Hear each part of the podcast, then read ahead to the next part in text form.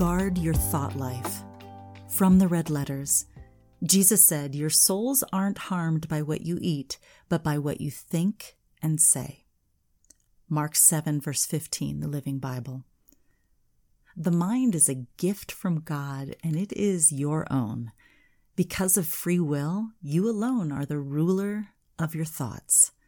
Evil thoughts and good thoughts circle your mind every day like birds who circle a nest. You choose what thoughts make their home in your mind. Proverbs 23 7 says, As a man thinks, so is he.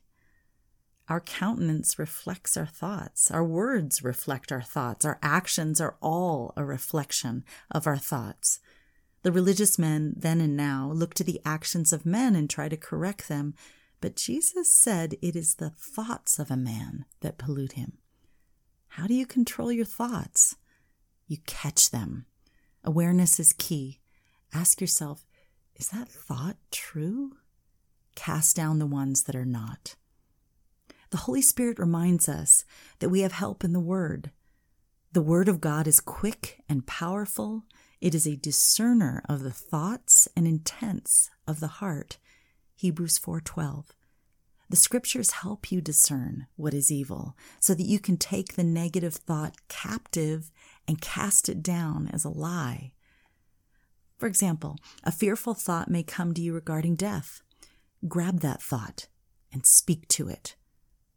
Thoughts do not overcome thoughts. What you speak overcomes a thought. You might say, I will not die. I will live because Jesus said in John 10:10 10, 10, that he came that I may have life and have it abundantly. You have placed life in your thoughts, on your tongue, and in your entire being, taking captive every thought to make it obedient to Christ. 2 Corinthians 10:5 will set your course toward an abundant life. Let's pray. Lord, anoint my mind. I have the mind of Christ. I take control of every evil thought and I cast it out of my mind. Help me to think on those things that are good and perfect.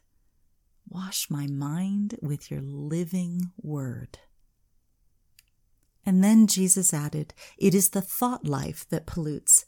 For from within, out of men's hearts, come evil thoughts of lust, theft, murder, adultery, wanting what belongs to others, wickedness, deceit, lewdness, envy, slander, pride, and all other folly.